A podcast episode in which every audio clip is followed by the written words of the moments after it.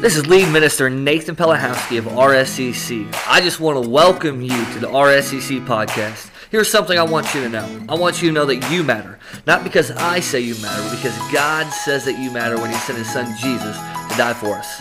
Today, I hope this message challenges you and encourages you to take your next faith.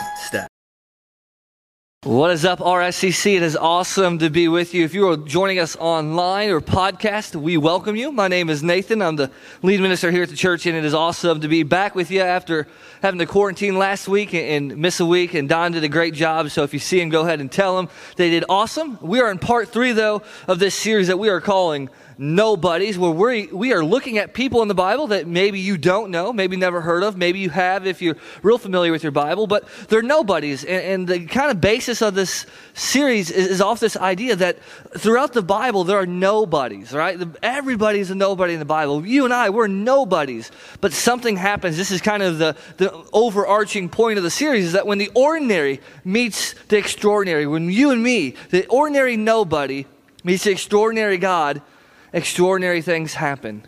That we're going to talk about this idea that we're going to see, and I hope by the end of the series you realize that to God, nobody is a nobody. That includes you, no matter what you think, that nobody is a nobody. So when the, extra- when the ordinary meets the extraordinary God, extraordinary things happen. And today we're going to look at this dude. This dude, he's a, he's a tough guy. That's why I'm going to call him a dude. He's a dude. He's a bro. And he is awesome. I heard about him several years ago, and you may have heard about him, and we're going to talk about him a little bit. But I want to first kind of ask you a question to get rolling, and it'll make sense as we get rolling. And here's a question What is your greatest fear? What is your greatest fear? Is it failure? Is it death? So many people fear death. Is it the loss of a loved one? Is it that something will happen to your children? Is it that you'll never get enough money to get to the life you want? Is it will you never get that dream job? Is it you'll never beat the addiction? Is it that you'll never overcome a sin? That sin that's destroying everything? Is it that the way things are or the way they're always going to be and life's never going to get any better? Is your greatest fear that you'll, you'll, you'll look at your life and, and you'll never measure up? That's where I fall. I, have shared that with you guys that often my greatest fear is that I'm going to feel inadequate. I've felt that since I was a kid, like that I, am never going to be good enough, that I'm never going to measure up to the type of person that God's called me to be, the type of person that God wants me to be, that I'm just never going to measure up. What is your greatest fear? Now, we all have fears. Every single one of us. Now, here's what's interesting. We have big fears, and then we have like phobias of like cotton balls. There's phobias of toads or heights. But I learned something this week that we are born with two, fi- two fears the, fears of, the fear of falling and the fear of loud noises. That is it. We are born with two fears. What does that mean? That means to you and me that every other fear we have is learned. Every other fear is learned. So, what does that mean? Th- that, that means if fear is learned, then it can be unlearned. And here, I want you to think about this for a second. Fear often causes us to miss what God wants to do in us and through us. So, these fears that we learn often cause us to miss what God wants to do in us and through us. And if we can learn them, then we can also unlearn them, and they can be broken by the power of Christ, can't they? That if fear causes us to miss what God wants to do in us and through us, then we have to realize that if we learn if we can learn fear, then we can also unlearn fear and that the power of fear can be broken by the power of Christ. And whatever fear you have and whatever whatever that big fear is that you fear most is a tool that the enemy, spiritual enemy is using against you. Because fear never comes from God. It just doesn't come from God. It doesn't. But fear, cause, fear causes us to miss what God wants to do through us. Listen to what Paul wrote in, in 2 Timothy. I, I, love this Bible verse, and maybe this, this is one of those verses I, I call a Hobby Lobby verse. Like, it, it, like they make motivational like wood panel things out of it, and you might have it in your house, but here's this verse. For the Spirit God gave us does not make us timid, does not make us fearful, but gives us power, love, and self-discipline. What's Paul saying? He said, God didn't give you the spirit of fear. He gave you the spirit to be courageous. He gave you the spirit to be brave. He gave you the spirit to overcome your fears and attack life and not be scared of what happens in this world or what the enemy uses against you. He gave you the spirit uh, of not being timid and fearful, but the, the spirit of being courageous. And God says, I give you the spirit to step into everything I've offered for you. But often fear makes us miss what God wants to do in us and through us. So we have a motto we're going to live by today. We're going to live by this motto. So if fear is so important and it kind of dictates our lives, here's our motto. Kind of, you can kind of summarize the, the talk in this: braver, not safer. Uh, that God is calling us to be braver, not safer. That means, as a church, here's what we're ple- pledging to do today: that we're going to step where God calls us to step. We're going to go where God calls us to go. We're going to be brave where God calls us to be brave. We're going to give where He calls us to give. We're going to step into the life that He has called us to live because we're going to be braver, not safer. You can say that with me braver, not safer. Now, here's what we're going to do. We're going to look at a nobody today who his life is defined by this. This is his catchphrase. If he had a Twitter today, he would say, Mike, you know, bio, I'm braver, not safer. But before we get there, we're going to go to this book in the Bible that we never really go to. It's called First Chronicles. And before we can look at this guy, we first have to look at the context of where we find him. So we find his name in two places in the Bible 2 Samuel 23 and Chronicles 11. So we're going to be Chronicles 11. And, and in chapter 11 in First Chronicles, it starts off with David's mighty men. And these guys are tough. It says, These were the chiefs of David's mighty warriors. They, together with all of Israel, gave his kingship strong support to extend it over the whole land as the Lord had promised. This is the list of David's mighty warriors. So we're not going to read the list today. There's a bunch of people, and, he, and here's where we're not going to read. Here's why we're not going to read the list, for time purposes. But also, I don't want to mess their names up. And also, I don't want to look like a fool up here. But here's what these 30 men, these men do. They're David's mighty men, and it tells us all about them right here. They gave David what he needed, the strong support he needed to be the type of king that he needed to be. So the, the, we got these lists in 2 Samuel 23 and 1 Chronicles uh, you know, 11, starting verse 10. You got these lists of these names of men. And the, the, names are always broken up into two categories. There's the three. Now, the three, they're the baddest of the bad. They're the toughest of the tough. It said one guy killed 800 men in one battle. 800 men. We don't know how. Maybe ran them off a cliff. We don't know. 800 men. Another one of the three stood, you know, when everybody else was, you know, retreating, he stood his ground and fought and won. All right, so there, there's those three. Then there's another group of people. It's called the 30, and it's really more than 30 names. And why we see a little bit more than 30 is some believe that, scholars believe that maybe some of the 30 originally died and some others replaced them. But then there's these 30, 30 men. And these men are tough too.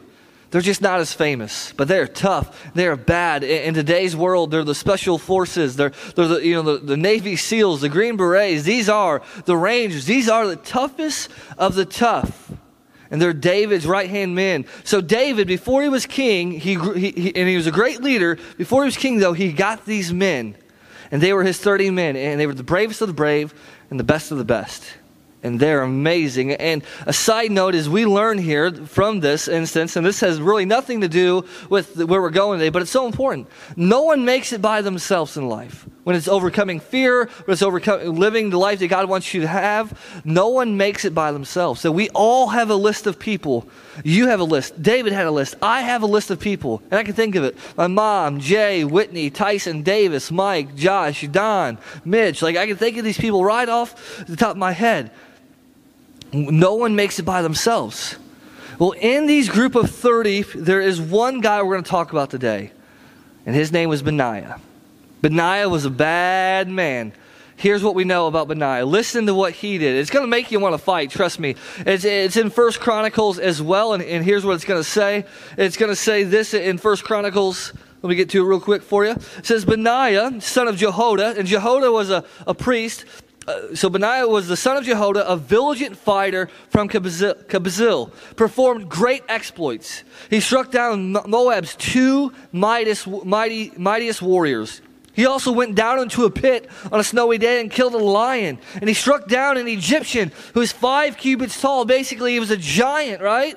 He was so tall, and although the Egyptian had a spear like a weaver's rod in his hand, he had this spear with a giant spearhead. Benaiah went against him with a club. He's going against this giant basically with a stick. So he's going against him with, with a club. And he snatched the spear from the Egyptian's hand and killed him with his own spear. And then I love what it says. Such were the exploits of Benaiah, son of Jehoiada. He too was as famous as the three mighty warriors. He was held in great honor, greater honor than any of the thirty, but was not included among the three. And David put him in charge of his bodyguard. Bodyguards. Come on now. Come on. You read that. Doesn't that pump you up? Listen to what he did. He, he killed two mighty warriors. The Bible says that these are lion like men. He killed a, a giant Egyptian with a giant spear. And then he went into a pit on a snowy day with a lion. And he won. Benaiah, man, was a bad man. He was, he was a tough guy.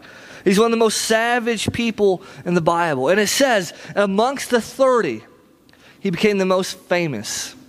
Became the most famous amongst the rest of them. He wasn't greater than the three, but he was right up there with them. So much so that he became bodyguard, the, the chief, uh, you know, the chief bodyguard. He was in charge of the bodyguards of David. And some 40 years later, when King Solomon would become king, David's son, he was Solomon's leader and general of the army. But Benaiah had a great life, great accomplishments, fighting giants and fighting lions. But it all traced back to one thing in his life. In his life, he was braver than safer. He went where God called him to go. He believed that God had destined King David to be king, so he followed David and was loyal to him. He comes from a priestly line, so he's a godly man, and he knew when God called him to do something, or God led him to battle, when God led him in front of a giant, led him in front of a lion, that he could be braver and not safer because God had sent him. Now, we can't, I wish we could go over every little aspect today of David's life and all these men, but we can't. We're going to look at one point of Benaiah's life today. And here it is. It's one little phrase that I learned in 2006 for the first time when a book came out called In a Pit on a Snowy Day.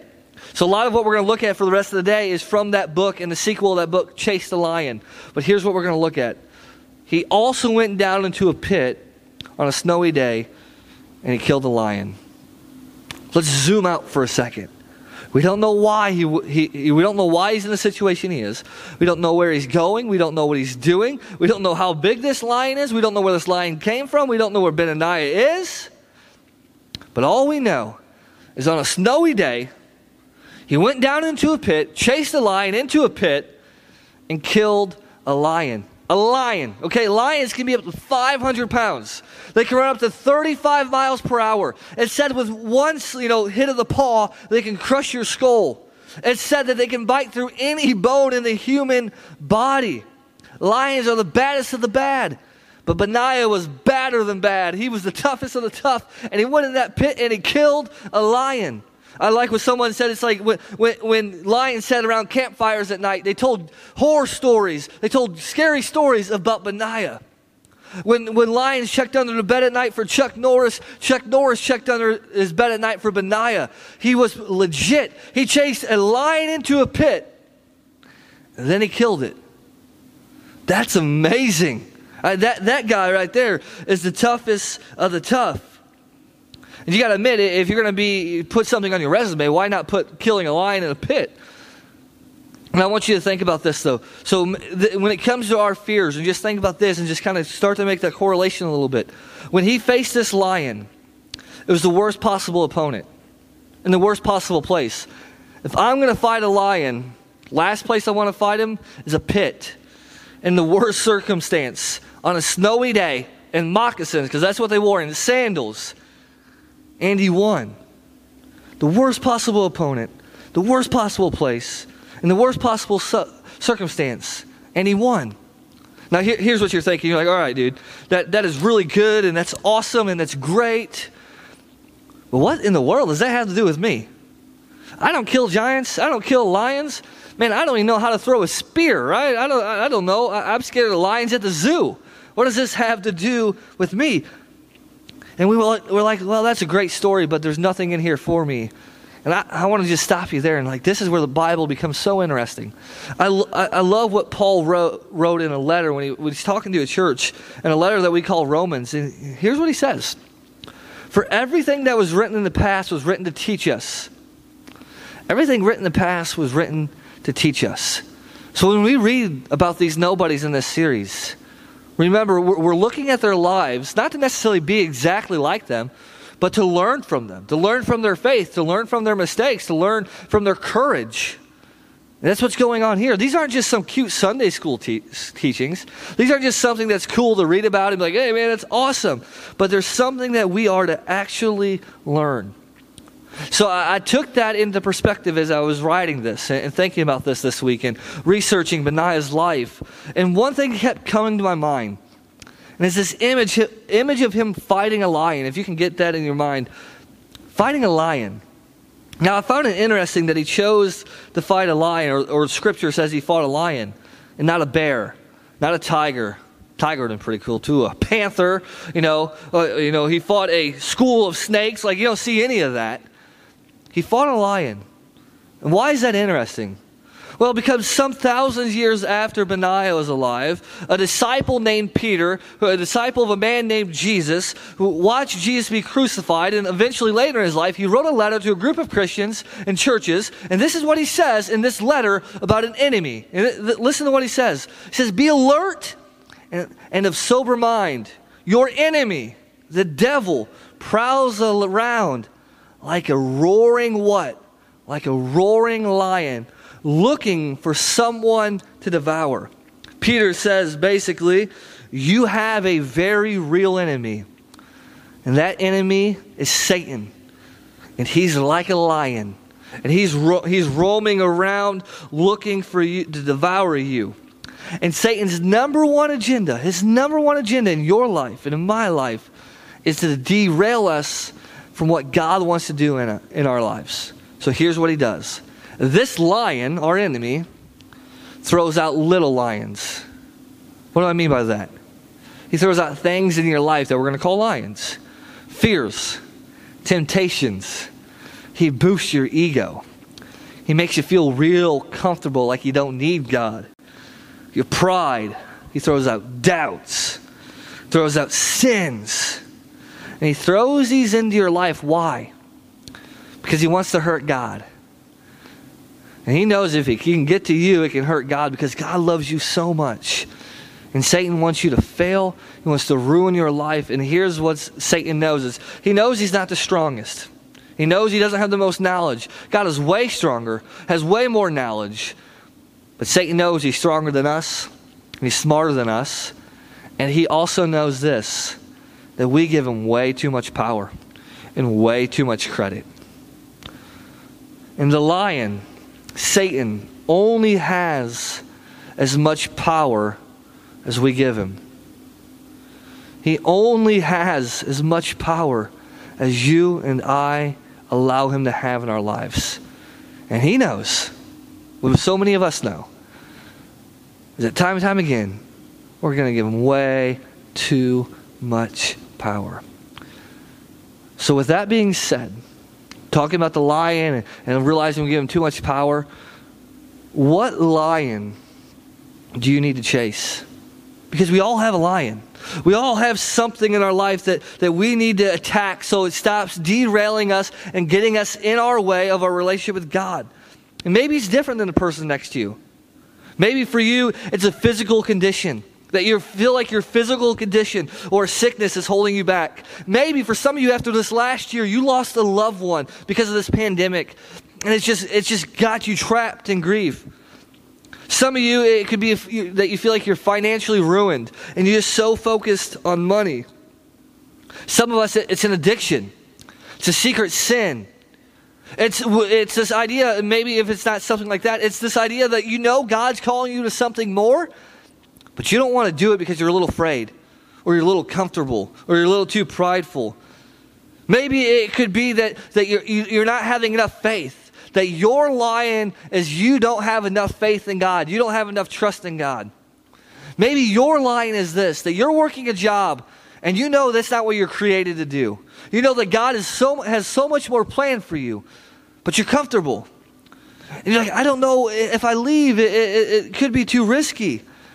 So, what you're going to do is you're going to spend the next 20 to 30 years working a job you don't like because you won't face the lion. We all have lions. And here's what I think what happens. I've seen time and time again, and, and I've seen in my life, and you know this in your life. We're comfortable isolating our lions. We're comfortable acknowledging them. So comfortable in acknowledging them. But we don't have the guts finish them off. We're comfortable isolating them, but we don't have the guts to finish them off. We'll, ch- we'll, we'll acknowledge sin. We'll say, I got this problem. We'll acknowledge our addiction, but we don't have the guts to finish it off. We'll get right up to that pit and we'll look at that pit. We're like, God, I'm going to do something for you. And before you take that step, you see that lion and it's too big and you stop. But what we're going to do today is we have to learn to be like our boy Ben. Benaiah, who t- defeated lions, defeated giants, defeated warriors. We're going to learn how to finish off the lion. And there's two ways. Two ways to defeat the lions in our lives. The first one is this, and this is so important. For some of you out there, this gives you anxiety for me just saying it. Realize you have to take the risk. It is much riskier in your life. I'm going to stay with me. It's much riskier in your life not to take the risk than it is to take the risk. It's much more dangerous in your life not taking the risk that God's calling you to than taking the risk that God has called you to. I'll explain that in a moment. But think, you have to bet that Benaiah, his whole life, when he was faced with these situations, that he knew the only way I'm going to defeat this giant, the only way I'm going to overcome these wars, the only way I'm going to defeat this lion is by taking the risk. And he knew that if he got into a pit with a lion and he didn't take the risk of fighting that lion, it was going to be greater than the risk of fighting that lion because that lion would kill him. If you go back to David's men, they all have one defining thing about them that is similar. From the 3 to the 30, they all took risk. It was a risk for when they started following David. You know when they started following him? When he was in a cave hiding from the king, King Saul, who wanted to kill him. David was not king yet, yet they pledged allegiance and alliance to King David.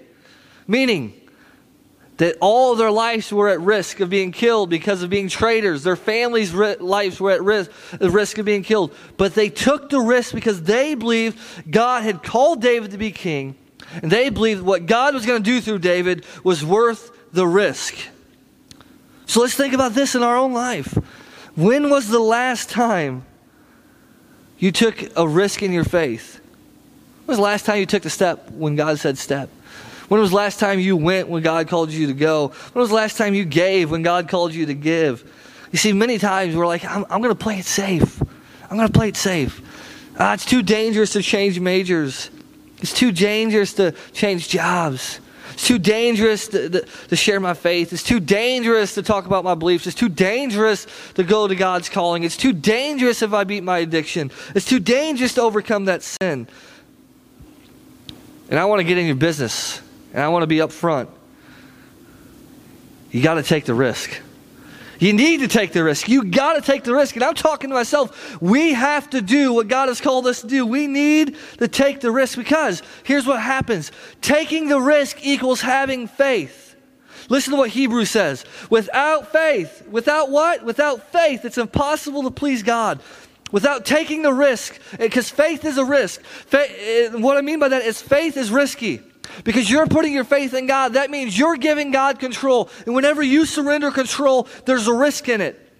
But it's far greater to not please God than it is to, to take the risk to please God. Taking the risk equals having faith. And so many of us, we just have to realize that we need to have faith. Or you're going to look back in your life and you're going to regret it. There's a study done several years ago by two sociologists. And they study this idea uh, of, regrets in life. And they found that when you were younger, in your teens, in your 20s, into your 30s, the things that you regret are the things that you do. Losing your temper, cheating, you know, giving an addiction. But as you get older, you get towards the end of your life, they found that 84% of people said, you know, I, I did some dumb things, I did things that I regret, but my greatest regrets are my inactions. My greatest regrets are my inactions.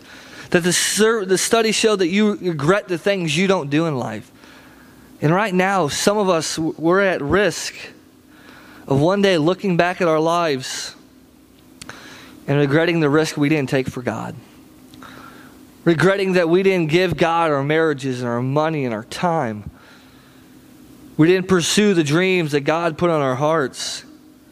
We're going to be haunted by the should have done's or, or could have done's. See, you can run away from fear for the, for the, you can run away from your fear, but you'll be running for the rest of your life. But some point or other, sometime or other, another, you're going to have to look at yourself in the mirror and say, I'm going to stop letting fear dictate my life. And I love what the Apostle John said. He said this He says, Perfect love casts out all fear perfect love. And he goes on to say basically, when you grow in your revelation, your understanding of, of God's love for you, that love casts out fear. Because you see how dearly God loves you. You see de- how dearly God wants to bless you and, and give you this life out of inheritance of eternity. And that casts out fear. And I, and I know sometimes we, we look at the situations, the lions, and we're like, man, there's no way I'm going to win the battle for my marriage. There's no way I'm going to beat this addiction. That risk that God's calling me to take is just too big. But I want to ask you today what is the life you want, the life you've been praying about, the future that God has for you is behind the lion you're chasing? Let's say that again. What, what if the life you want, the life you've been praying about, the future God has planned for you is behind the lion you're chasing. Because I'm going to tell you this the lion you're chasing, your breakthrough and your restoration and overcoming your fears is on the other side. Your victory is on the other side of your faith to chase the lion and obedience to God. Your victory is on the other side of your faith and obedience to God. But to get that victory, you have to take a risk. Benaiah's life was all about taking risk. And it brought him to this position where he becomes the, the general, training people to take risk for the rest of their lives because he was braver, not safer. You and I, we have to be braver, not safer. And the second one, which is so important here today, if you want to defeat the lions in your life, you have to realize that the bigger your God, the smaller your lion. All the great people in the Bible, when David went up against Goliath, he saw that Goliath was huge. When, when Benaiah went up against the lion and the giant and the warriors, he saw that they were big and strong and mighty. But God was just bigger. And for whatever reason, you and I, uh, what do we do? We spend too much time looking at the lion our first natural response is to look at the lion instead of looking up. We look at why it can't happen, why it won't happen. We look at the addictions and the power that they have over us instead of looking at God. And whatever your focus is, whatever you focus on, is what's going to get magnified in your life. And some of us are focused too much on the lion, on the pit. Goes back to what we said earlier. We're giving the lion way too much power whatever you're focused on gets magnified. If you're focused on the lion, the smaller your God is. If you're focused on God, the smaller your lion is. Now, l- let me say it this way. And this is really what I want you to take home with you. If you could take anything, this is your tweetable moment. When we look at the lions, the lions look big. Lions are big 500 pounds, paws bigger than human heads. When you look at the lions, lions look big. And when we look at God, the lions look small. So the question is how big is your God? How big is your God? Because the, Benaiah's God, David's God, the God of the Bible, it's big. He's the Alpha, He's the Omega, He's the beginning and the end. He's all powerful, all knowing. All things are possible through him. He opens the eyes of the blind and he raises the dead. And this God sent his only son to die for you and me. And three days later, death couldn't even hold him. That's how big our God is.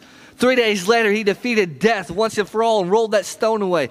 God is bigger than we ever can imagine. Bigger than we can ever imagine.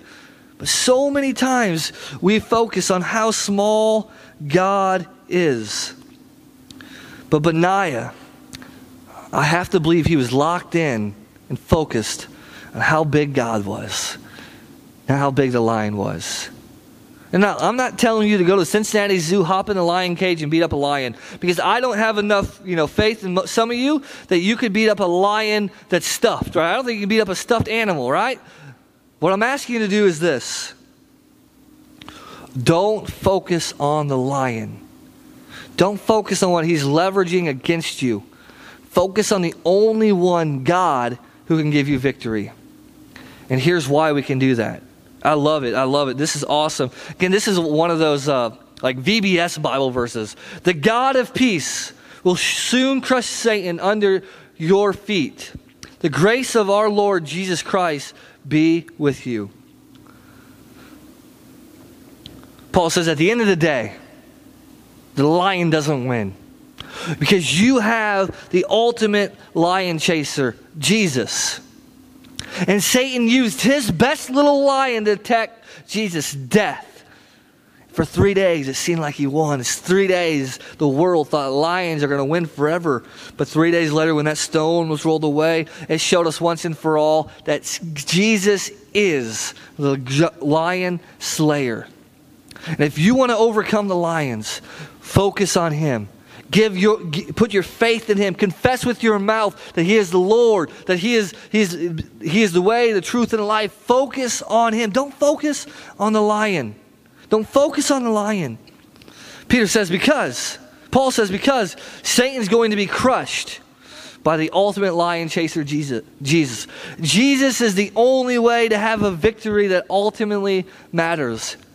And I love, again, there's another Bible verse about this that promises us this. He goes, Now, in all these things, in all what? In all our fears, and all our risk, and all the things that happen in this world, we are more than conquerors through Him who loved us, through Jesus, because you're not the hero, I'm not the hero. Through Jesus, we have victory. He is the hero.